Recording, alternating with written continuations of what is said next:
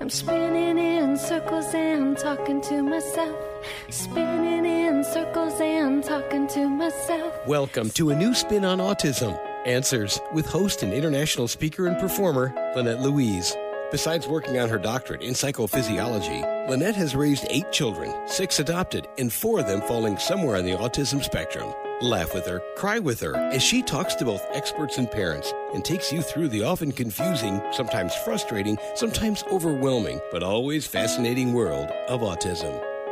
Hello and welcome. This is a new spin on autism answers. I'm Lynette Louise, your story teaching host, otherwise known as the Brain Broad. And we are going to have such an awesome show today. I'm so excited. We do not, we do not, yet again, we do not have, okay, okay, okay, it's a great guest giveaway because we keep having great guests and they fill up all the time and there's no time to give anything away. But you never know. You never know what could come down the pike uh, in a show or two. Not happening today though. We're just going to have my wonderful guest. I'm going to read a couple things to you and we're going to do stories from the road. So you got to stay for that because that's where I try to pull something out of my butt, ladies and gentlemen. I usually say hat, but I'm it's late at night. I'm feeling very racy today, um, so I'm going to pull it out of my butt, and we're going to figure out, uh, you know, what it all meant, and I'm going to make sense of it all. So here's how we're going to start this. I usually talk to someone specifically about autism or, you know, I get a celebrity and we talk about something else and we try to make it fit autism just so that you'll listen to me more because, you know, everybody likes a good celebrity interview. But today we're going to do something that's a blessing for me and it's going to bless you at the same time. Hang in there with me. Let me explain. When you do things in the world, you never know if you're helping really. And that's the simple stuff too. Like if you help a lady across the street or you see somebody fall and you pull over and, you know, help them get up again or as a matter of fact recently I was driving by and I saw a man sleeping on the sidewalk and he didn't he wasn't sleeping in a way that fit the homeless scenario. So I ended up having to go, you know, miles around to try to get back to him just because of the way the roads were set up and call an ambulance and all these things because he just wouldn't wake up. And I have no idea if I changed his life or if he was just in such a deep stupor that, you know, he re- he really wishes I'd let him sleep. So, um it's it's a question. We have to sort of walk around life going, well, if I made the right move, I may never know. And the only time we really know is when we do something wrong. And today, I'm going to share with you some times when I've been touched by myself coming back to me. And I'm going to do that because I want you to know that when you walk through the world, it does make a difference. You do cause a ripple that goes all the way back and ripples back into your own lap. And so we're going to do that by interviewing somebody who just, I'm just so tickled to tell you about her um, because she actually originally interviewed me. I'm going to read a little piece from her book too, if that's okay. Is that okay with you? Yes, absolutely. Okay. Okay, now pretend you're not here yet. Okay. yes. she said that's okay. So, um so I'm going to read a little bit of what she wrote about me. But before we do that, so this is a three-prong show. I'm going to tell you what I posted on uh Facebook and what what kind of information it sparked. And that's sort of hitting on this when you say something you do cause a ripple. So speak with intention be moving through the world with intention. Do things to make a beautiful ripple because it's going to splash back on you, I promise. So here's my post. I said something on my mind. Kids, all kids, no, all people need to have a purpose in order to flourish. Yes, even low functioning autistic children. This is a big deal. Whenever one of the children I'm working with struggles more than I expect them to, the common element is a loss of purpose usually stemming from the fact that the people in the environment ridicule the child's idea of what matters. When my son thought he needed to make all the cars in America square and flat by 2016, it was illogical to me, but it was his purpose. So we shaped it until it was more useful, but we never dashed it apart. He grew till it became a useful goal working with cars. And by the way, now he works at AutoZone and he's very happy. Um, and then it ends with, but that wouldn't have happened if we hadn't first honored the original dream, polish their purpose and make it shine. So I wrote that post because I have, you know, three troubled families that I keep trying to get their child to improve more and in these three families, it doesn't happen easily, and it's always because the environment that they're living in is telling them that they have to do it normal, right? Yeah, that can't be fun what you're doing. You have to do this thing over here. All right. So I was just trying to say to people, you know, you need a purpose. When you just raise a child and and start teaching them skills, and you don't add that to their life's goal, if you don't give them a reason to live every day, kids get depressed and hurt themselves. Kids kids pull deeper inside. They need a purpose and I don't care how low functioning they are. But what was interesting is the conversation that it sparked wasn't even about that. But it started there. And that's what often happens in um and this kind of thing. You know, you say something, you had a lesson you wanted to share, something you wanted to get out in the world, but somebody else got touched. And they got touched in a, in a way that you maybe hadn't even intended, but they still got touched. And hopefully, your intention of love and goodness and uh, beneficial change is what led the way because the rest, the details, you have no control over. So I'm just good. I got permission to read this. So I'm going to read a little piece of it because the the conversation goes on and on and on. It gets really long, but I want to read a little piece so you can see how awesome just speaking out can be and what it can bring. So this woman, Sparrow Rose Jones, who by the way has a wonderful blog, she wrote, "I think I might have grown up to be a mathematician if I had been nurtured instead of mocked." I didn't even realize that's what it was growing into, what I was growing into. But because I was told to stop wasting your time on that foolishness. Instead of treated, treating it with curiosity, it was followed followed by mentorship or something. Um, when I struggled in school, no one looked to see what the real struggle was. In her case, it was dysgraphia, auditory processing, emotional struggles due to severe bullying, vestibular issues. So that's her list.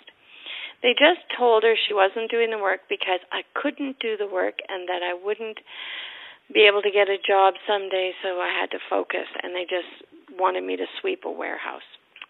The result is that she sits here at 47 years old and she's and she's writing about how she loves math.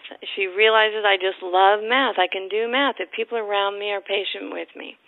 She taught herself algebra, tested college math at age 35. So she's decided to go down this path, but she was so old before she decided to go ahead and follow up. And she still, she fought to get her ADA accommodations, got years of run around, had to drop out of the math program in the meantime.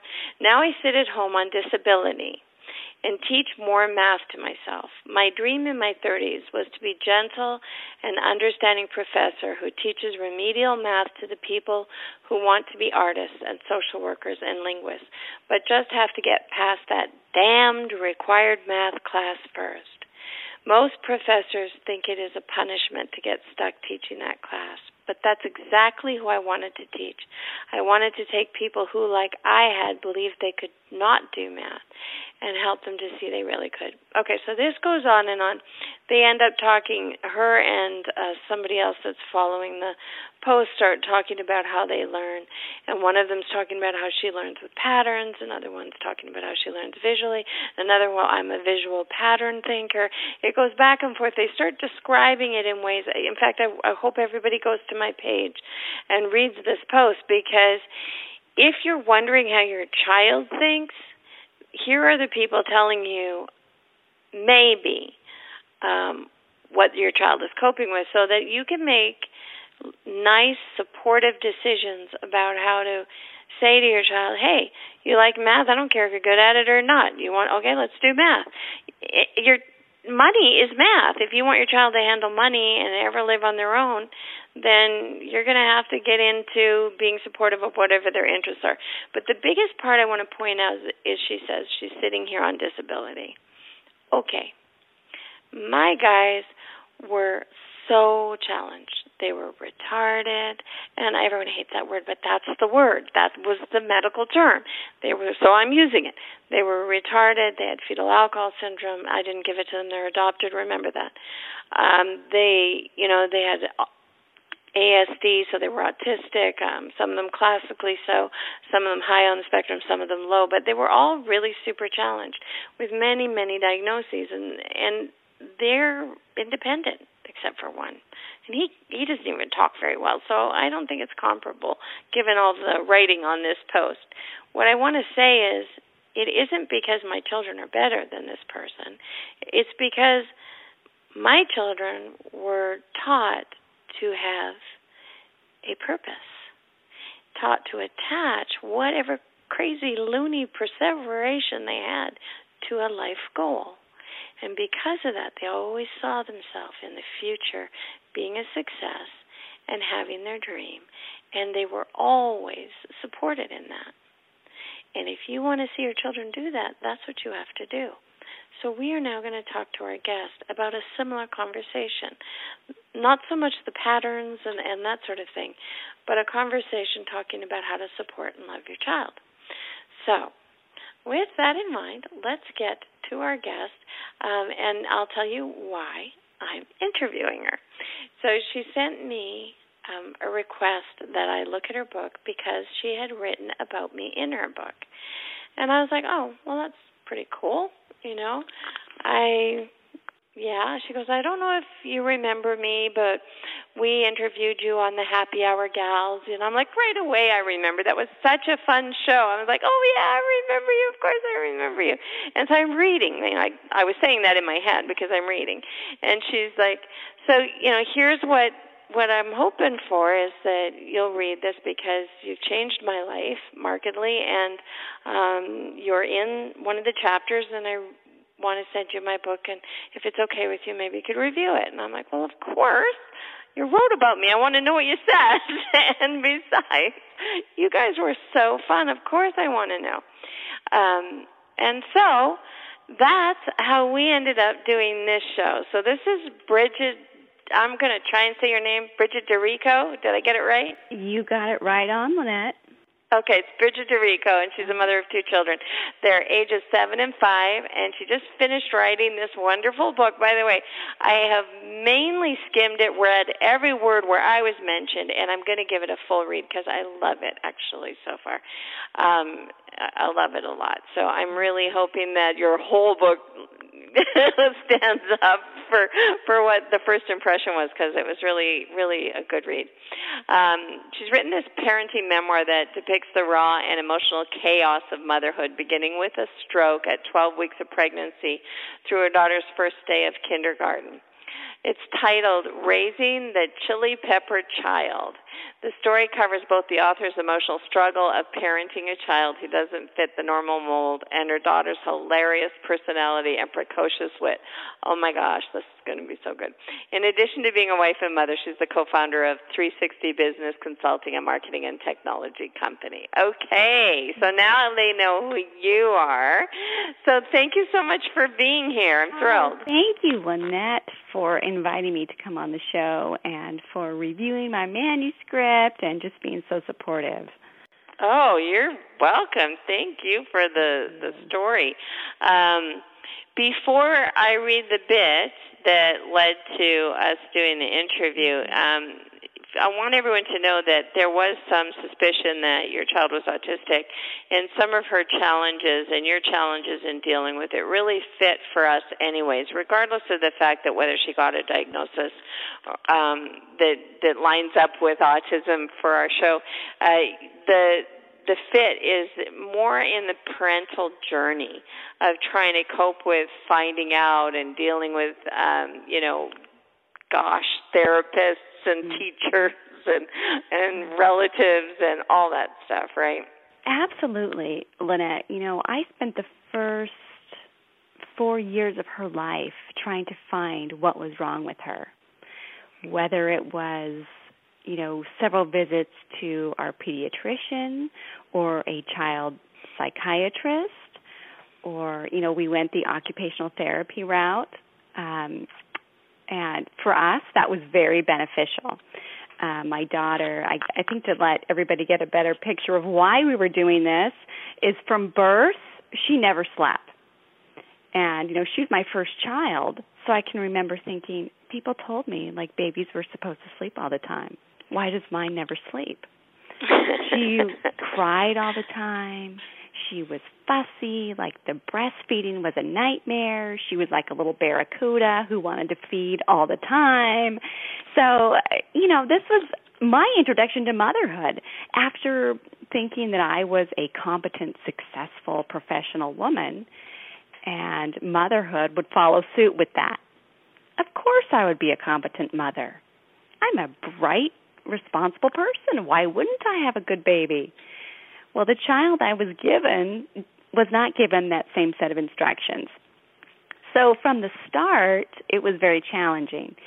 And, you know, now I'm able to look back and see that the challenges weren't so much because of her, but they were my own personal challenges that all of a sudden I was forced to deal with. So, starting out with an infant that was very fussy and then just she never fit the mold. Mommy and me classes were a disaster. You know, images of children, they just sat with their mommies, everyone was calm listening. My daughter was you know, up with the teacher, getting into the toys, taking toys away from other children. I, we were a disaster everywhere we went.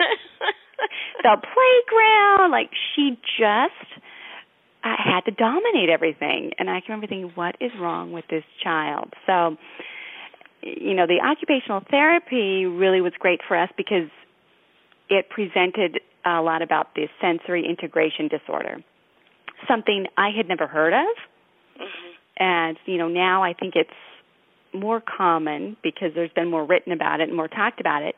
But what we found is that she's a very sensory seeking child. And the common response that we would think of when someone is anxious or nervous would be to withdraw to their parent, be very, you know, clingy or um, shy. But her response was the opposite. She responded by being even more um, aggressive. Uh, you know, when she would hug her preschool uh, classmates, two and a half year olds, three year olds, she would hug them so hard it would knock them over. And that's when the preschool teacher said to me, Your daughter is the bully of the classroom. I said, How well, did that feel? Well, she's two and a half. It's not like she's bringing a switchblade to school and like you know hurt thirty kids. But I sat in a room, Lynette. Uh, my son was three months old, during my first ever teacher conference, and the preschool teacher sat ac- across from me and said, You know, your daughter shows a lot of signs of an abused child, but we've never seen any marks on her. Don't you just love the? Oh, I was like, okay, someone is abused in this situation, but it's me. I'm the abused person. You know, I mean, I have a, a nursing baby, and she's telling me this after you know, my husband and I spent night after night, we would read her stories for 30 minutes. We would do this whole routine of trying to get her to bed, trying to get her into a routine.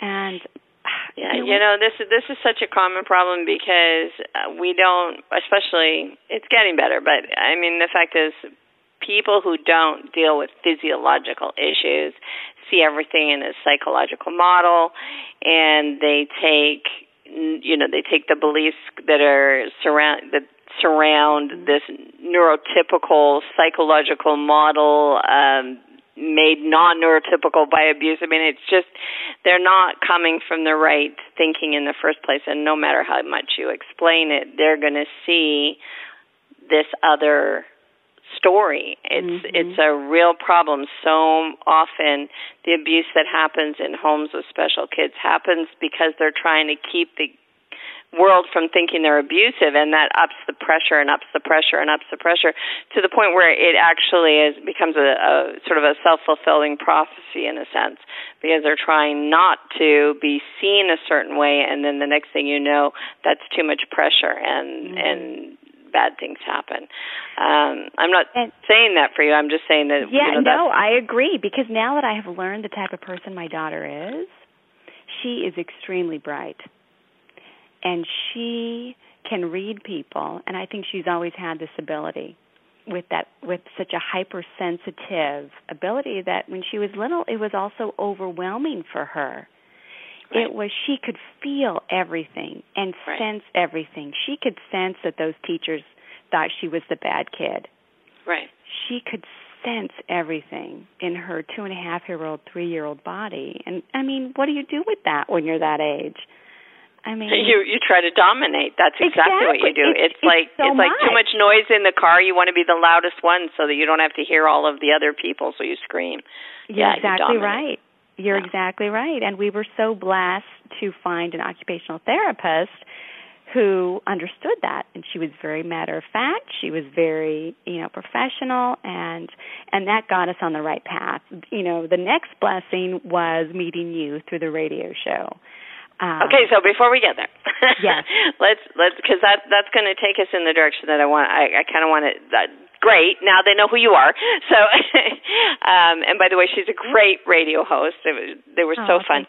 Both of you were so fun.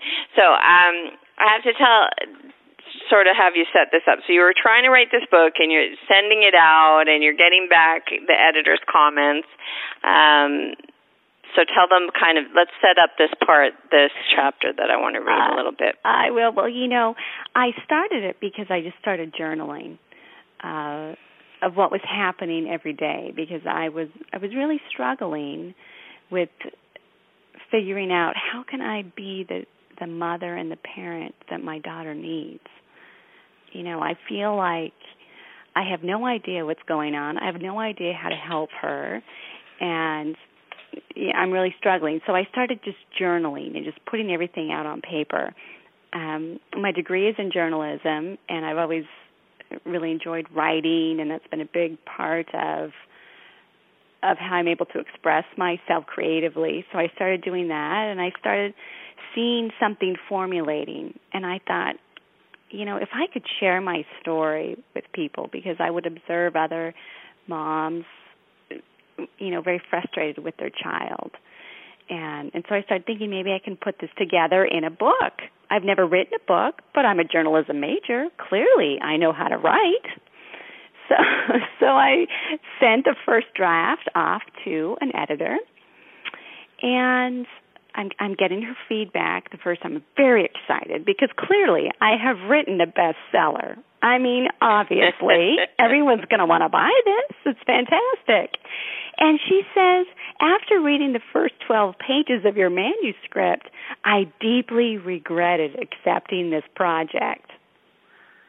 I was like, oh dear, my book sucks. Uh, so that, that was the start. Lynette, that was the start of um my career as as a book writer. But uh thankfully, she had some you know, constructive criticism and, and the one thing she said was the part that sings in this book is when you write about your daughter. And that is what gave me a glimmer of hope that you may be able to write a book someday. And it really made me think not just about the manuscript, but it made me think about my life and what's really important and what really sings in my life versus what I had thought should sing in my life, my career, um, you know, this image of being the perfect mother and having the perfect family. But that's not what really sings. What really sings is the amazing family that I actually have, the children that I actually have and am able to learn from. So that completely changed the direction of the manuscript and um I remember the night I I put that the first manuscript in the trash on my computer. And when it said, "Are you sure you want to delete this file?" Yes, delete it. Done. And I started again. Yeah, I like it. I like the way you put it. I had written a crappy book. I started to cry and reread the words. I was deeply regretting taking on the project. Okay, It so now I'm going to read. it was humbling. It was humbling. Yeah, oh, yeah, you think uh, you're better than me. When my editors say stuff like that, I go, "Never mind telling me what you want. Just tell me why you don't like it, and I'll fix it the way I like it." so I'm I'm really a hard nose, but anyway, okay. So we're, I don't cry. I just tell them I'm not going to listen if you're mean. you, I was weak. I was very weakened at the time, you know, by the whole experience. But um, it was good. It turned out it was just what I needed. Yeah, okay, so here she goes. I shut the lid of my computer and cried. I wasn't sure whether to love the editor or hate her. She was exactly right. Her honesty was brutal, but I had paid her to give me her professional opinion of my manuscript, not tell me how wonderful I was. I had to make a choice. I could make a few edits, slap a cover on it, and make my self imposed deadline, or I could forget the deadline and work on it until it was good. I asked myself, Do you want to do this right? I spent the se- next several months thinking about the book, rereading my editor's comment, and editing my manuscript. I added significantly more con- content about my experiences as a mother and softened the tone. The more I worked on the manuscript, the more I realized that the old tone really wasn't me. It was who I thought I should be or the person I thought I wanted to be. After nine months of writing, I asked my editor if she'd be willing to take a look at the next version of my manuscript. She accepted. I sent it off, this time with lower expectations. We weren't planning on the Nobel Prize yet, or the or the Pulitzer Prize. Sorry. No, no. I want the Nobel Prize. You get the Pulitzer. Okay. I spent a little grounded at that point. That so here we go.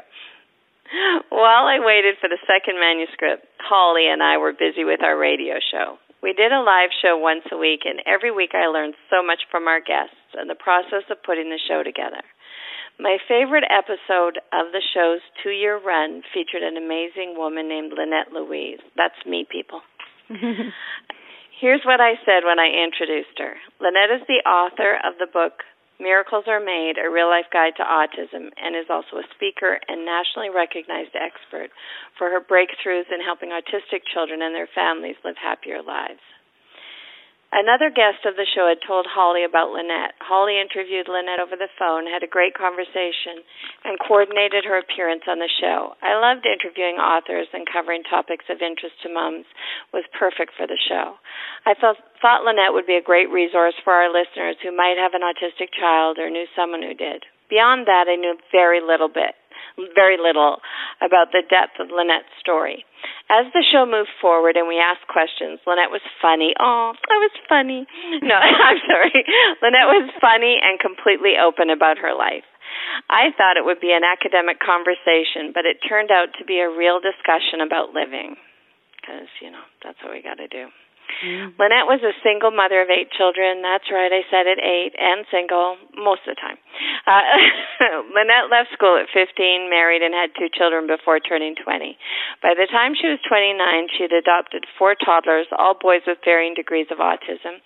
The most severe was four years old when she adopted him. He had spent most of his life before then locked in a closet by his alcoholic mother. She then adopted two troubled teenage girls, one with learning disabilities. Okay, folks, those of you already know that about me, I'm sorry, but this is how she wrote it, so you just got to bear with it. We're in the good stuff now. How could you do that as a single mother? We asked, stunned. Having been a foster parent, which, by the way, I was only a foster parent for a year, people. Um, having been a foster parent, says Lynette, I couldn't stand that the kids would be bounced from home to home. I had to keep them. And then they say, Well, what did you do to support them? Anything I could. I did stand up comedy, then I was a mail carrier. Once I needed to make rent, so I got a job to do a performance at a convention. I was so excited I got the job, and then I remembered that I had all these kids and no babysitter, so what was I going to do with them while I was at work?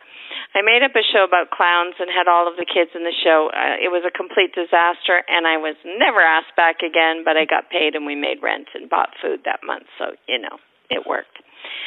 How did you get through the days managing all of the kids? Were you ever just depressed? That was my question. So that was Bridget's question. Mm-hmm. You know, the kids were the easy and fun part. They're also special and lovely. I can't imagine not having them in my life. They've taught me so much.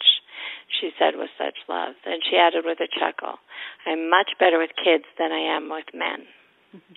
We talked more about Lynette's work with her own children and her current work with autistic children and their families. She shared how so many families struggle to understand and communicate with their autistic children and how she goes into their homes to help them. As soon as I walk into their home, I sit them down at the table across from their across from their autistic child and I say, "Look at your child. Look at their face. Study it and love it. Fall in love with your child." Mm. Holly was waiting for me to ask another question. Bridget, are you crying? she asked with a puzzled look. I could only nod silently. Tears were streaming down my face. Lynette Louise had just answered my deepest question how I would ever be able to raise. How do you say her name? Avinia? Uh, uh, Aviana. Aviana. Aviana. That's a pretty name. So here you are. You're asking yourself how you're going to do mm-hmm. it and I say that, and you feel so moved. I and it, I'll just read one more bit here. I didn't need to be extraordinary after all. I just needed to love her. That's what every parent needed to do, no matter what type of child they had. Okay, there's more, but that's what I wanted to get to. So, first of all, thank you for writing that. Thank oh, you for being oh. willing to be on the show, Psycho Chart. That was now verbatim. Let, that was verbatim yeah. of what happened. I mean, yeah. it was just when you said, look at your child, study them, and fall in love with them, I thought to myself, every parent needs to do that. That's what we all need to do because no matter what is going on with that little person, that is the our purpose, our number one purpose. And we have to do it every day.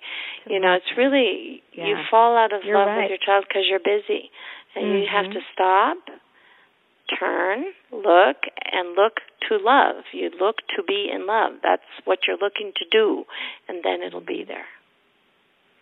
No, you're you're exactly right. It was just such a um a powerful moment and it was it came to me at a time when as I had mentioned earlier, I was really uh struggling with, you know, what am I going to do? What do I need to do? How do I fix this? And then that was all you got to do is really love her.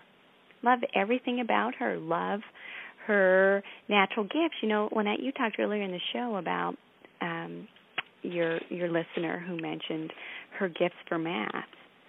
Well, you know, my daughter has a natural ability with numbers and math and patterning. I mean, when she was two and a half, I mean, she was had, you know, was a toddler, and when I would set the table, if I placed a plate of a different color on a placemat that didn't match it, she would go around and move them so that they all matched.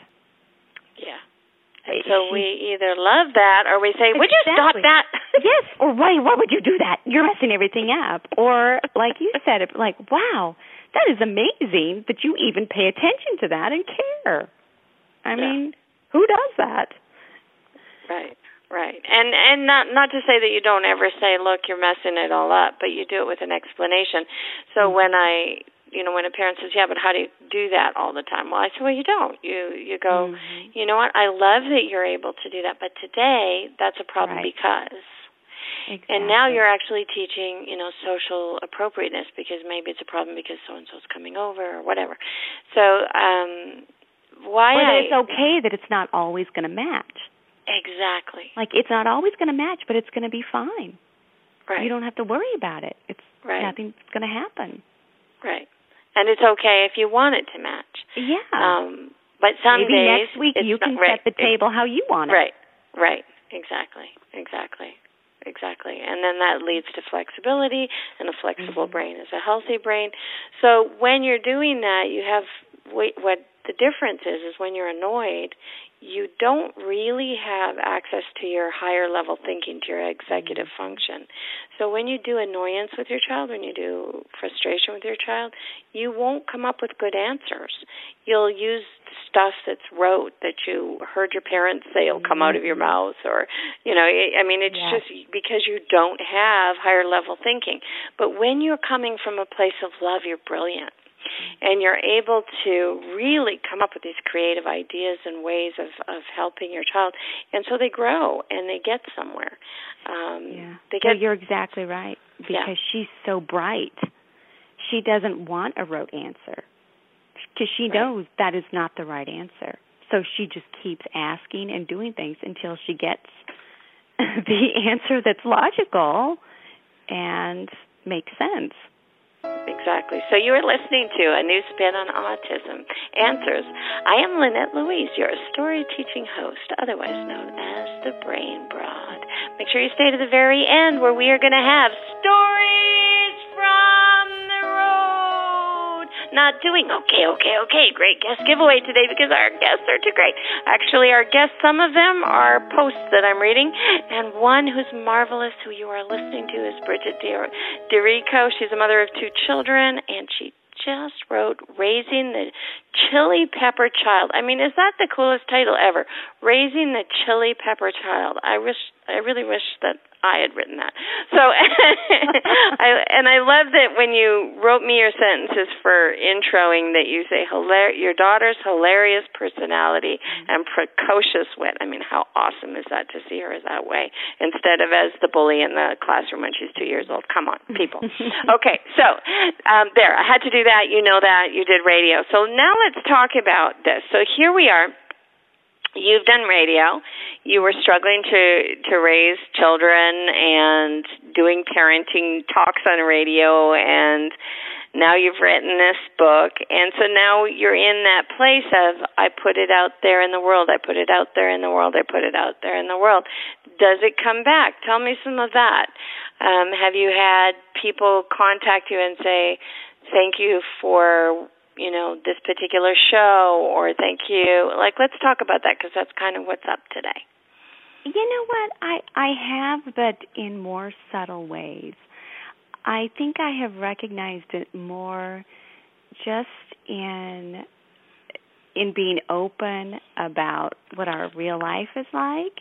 You know, I I um I grew up in a wonderful family and I'm so blessed. I grew up with two great parents, um very stable, you know, a great environment. So for me, obviously that became what my norm was.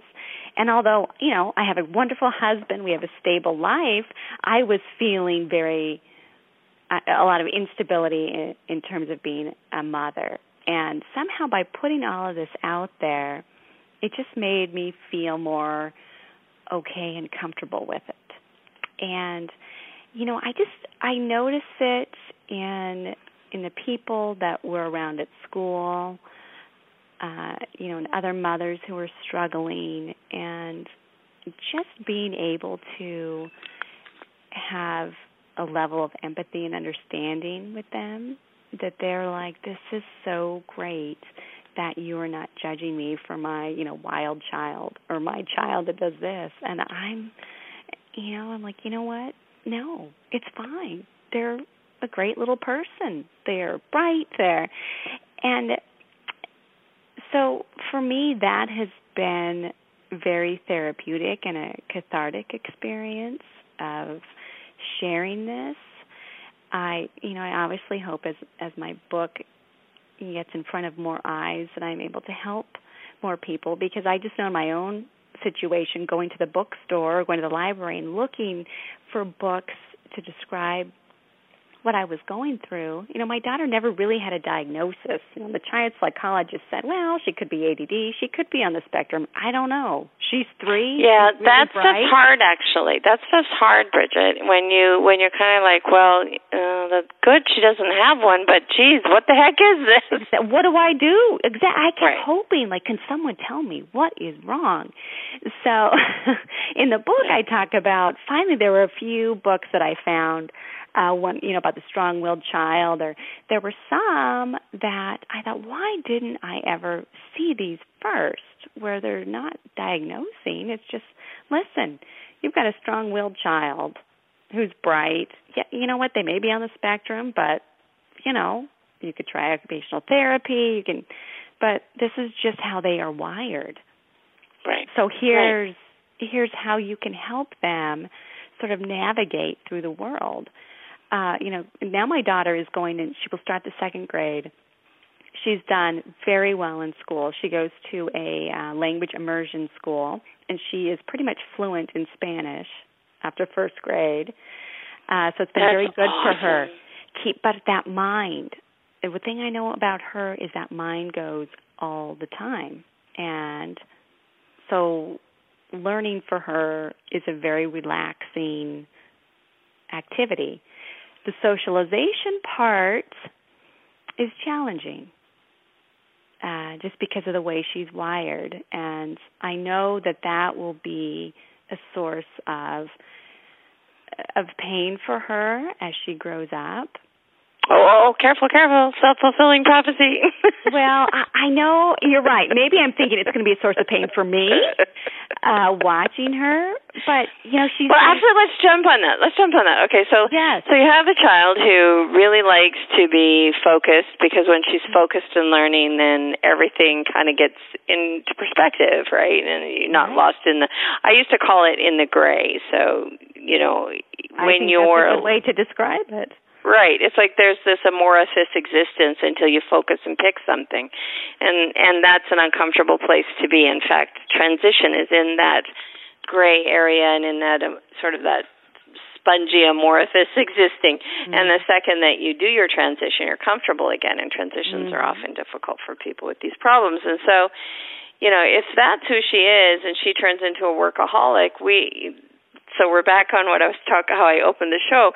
If she turns into a workaholic, now you have a choice. You either embrace the workaholic and think that that's a healthy, wonderful way for her to be, or you run around saying you have to be balanced, you have to be social. Right. And so maybe the discomfort most of the kids have that are like that is caused by us telling them that they're not being social enough. Right. Um, You know, so what? Absolutely. And um you know, she is social. She um is very fun and very active. You know, interesting thing about her I've seen in first grade is she has more friends who are boys because at recess they play like she likes to play. They run around, they climb on things, they're you know, playing soccer. The girls or I should I shouldn't say that, but most of the girls aren't like that. They play more quietly, more gently, and that's just not how she plays. So I am happy that she follows her instinct because that's what she needs. Her body needs that um physical exertion to calm down. That and probably also the way boys talk. They're more clear cut. You know, they just say, And that's how "Do it, is. don't do it." Yeah, yeah. and she doesn't hold you know it's it is what it is you know Right. she said to me Right. one day we were driving to school because she asked a million questions constantly and i just wanted her to stop and i said aviana what is the meaning of life and she said duh mommy it's how it happens and didn't miss a beat. Now, as I was saying, Mom. exactly i was like wow you're six years old and you pretty much have it figured out Okay, So- so I liked that when I asked you the question, which was kind of um, what I want to play with a little bit for the show, of does it come back to you? You had a little bit of a hard time with that one, right? It's like, well, does it come back? Uh, sort of, yeah, kind of. Um, But that's the point. It usually doesn't. So when I got your book and you'd written that, I have to tell you, I mean, I spent all my money putting it out there. Mhm. As soon as I make it, I put it out back out there because I think these changes have to happen. I think parents have to look at their child and say, "I want to be in love with you," Mhm. and that you reconnected with me. This is really I'm wanting to give you so much gratitude because hmm. I don't usually get to find out. And in fact, I thought you had gone silent because you weren't having any fun with me on the show, or that something had happened that I'd said something. I hung up, and I thought, what did I say that offended that Bridget? Oh, I'm so sorry you felt that way. Nothing. You left me silent because I had so much to think about. But I so isn't much that to amazing? think about that, and to work on. Um because you know not only that but just your story and the work you do is really changing the world you know when people and i don't mean to be uh, you know too um too sappy on this but really when you think about when people talk about changing the world the work that you have done is really changing the world i mean you the work you did with your ch- your own children and the work that you are doing with children and parents, that's really what's going to change the world because the world is made up of people. And right. Right. you know, it's hard work. It's not sexy work. It's not famous work. It's being just day to day life and, and making it work. And that's what is so great about what you do and that you have the energy and you know the background and and you're very intelligent and to get that out there and to reach so many people and you know I said this before but it's not just about parents of autistic children it's about all parents especially now because we're all nutballs we have you know everybody's culture. on psychotropic meds and we everybody are. watches TV and yeah, finds out they're broken yes or my child isn't number one in the class or they're not doing this not doing that we're just a wreck. And we need that reality check of, listen, what is it all about? You know, and, and so much of it is our own issues. And, it, you know, that's really what I want my manuscript or my book to communicate is it wasn't my daughter. It was, she was looking me and making me stare myself in the face in the mirror and say, you got to deal with what's going on with you. Right. Um, right. Because it's not and, her, it's me. And we have to keep refocusing on moving forward and putting mm-hmm. it out there if regardless of if it's coming back. I mean, you gave me a great gift and I super appreciate it because now you know just to know now I'll have the energy and the ability to do maybe an extra year or two of work oh, that's yeah. really above and beyond because yeah. somebody said, "Hey, this changed it for me too."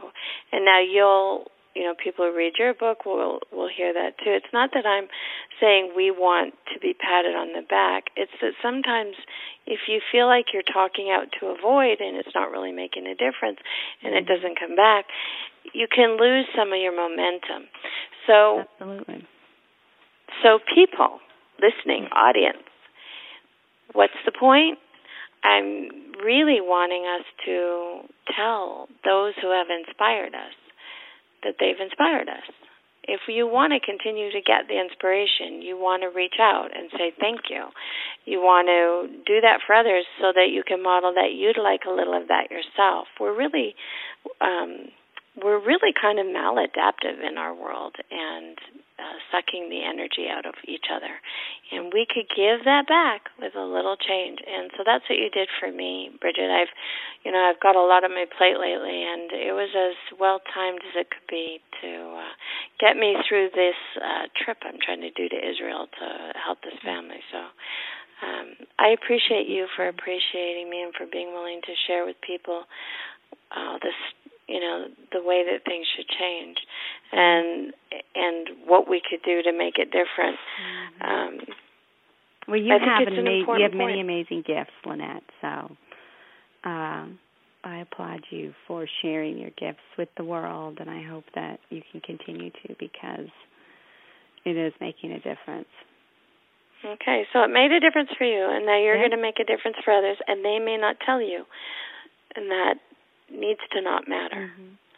You know, we need to just keep doing it and doing it and doing it. So, you know, whenever whenever you go, what am I doing this for? I want you to remember this, or go and press play and listen to this back because it'll be in a podcast, and right. and say, oh yeah, I'm doing it. So because people, the for one person that tells you you help them, there's there's so many many more that never do. So you're right about you will that. make a big difference. It's a good book. Thank you, Lynette. Yeah, you're going to make a big difference with it. So when you think about your book, um, what do you think is the best gift that you're giving people? I hope that I'm able to to give them a similar gift that you gave to me is a gift of of love and giving the gift of love to your children and not to worry so damn much about what you feel the perception is about your child and and how that reflects on you as a parent but to just really be focused on loving the person that your child is and you will get so much love from them in return yeah, it's pretty funny. It's like you know, yeah. I always I always think you know you had a baby because you wanted to snuggle and and kiss and hold mm-hmm. and and love something. Well, that mm-hmm. never got taken away from you, really. It's you know, you, sometimes with some of the kids, because there's sensory issues, you have to snuggle yeah. their foot. yeah, exactly. you might have wrap to them up it. in a blanket. You got to wrap them up like a burrito or whatever, which we did with our daughter, and um yeah, but, you kind of have to change the definition sometimes. and you make your own definition, and you make it work for your family, and yeah. And that's just what you do because well, that's just how life is for everybody in one way or another. So we all have our own sense of crazy, and we just learn to deal with it. Well, I agree. All right, so how will they get this book? Well, I got to tell you, Lynette, I just finished the uh last draft of editing, and um honestly, I'm looking at the publishing opportunities. So I'm, you know, I'm a first-time author, and it's not that easy now to get published. So I I am still pitching it, but if okay. that doesn't work out, I may just self-publish it. So I'll keep you posted. Oh yeah, you you can you'll get it published. Um, so here's what you're going to do. You're going to let me know when that's figured out, so that I can have you back on, and it won't be all about me, me, me, me, me. it really, wasn't. really wasn't about me. It was time. I went on and on. So no, next time you should talk more about you. no, no, no. We shouldn't. We that was this show. so anyway, um, but I want you to come back and and give one away. Would you do that for us? I would. I would give more than one away if there are people out there willing to read it, Lynette. well, they'll be they'll be willing to read it. It's, it's good. For it's, you, absolutely, without a doubt. All right, so y'all just gonna have to wait for that Chili Pepper Child book. Um, right. All right, thank you so much, Bridget. Uh, any last words that you want to share? You want people to look you up? Anything you can? Uh, you want contact, or do you just want no, to go off into I the don't. night? And be you know what? I want people to keep listening to you, Annette, and know that what you're saying is relatable to everyday life in so many different types of families and different types of children because there is not just one normal family or child that doesn't exist and you know everybody struggles in one way or another but the work that you're doing and the insight you have really brings such a strong message to to every situation so you know what that's that's all i can say you you bring a I'm lot of so great. of love. No, just... well, no, you bring a, you just you Thank bring you. a great Thank perspective, you. and um, you. you know we need to raise well adapted, loving children because that's the type of people that will be in our world. And right, and you can't raise that if you don't do that. So it's true. It's the truth. So Yeah.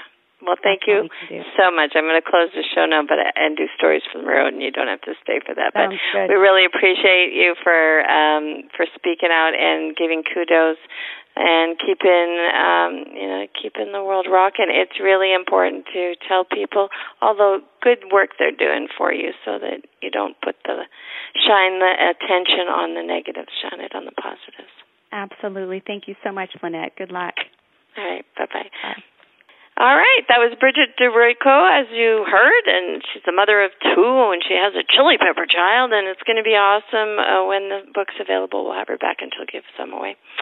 Um, and she did not uh, say her website, but she's 360 Business Consulting, and I will put a link up because, after all, she was marvelous, and you should be able to connect with her in case you need her. Um, you know, business consulting always is a good thing. It's a marketing and technology company. All right, so people, it is time for stories from the road.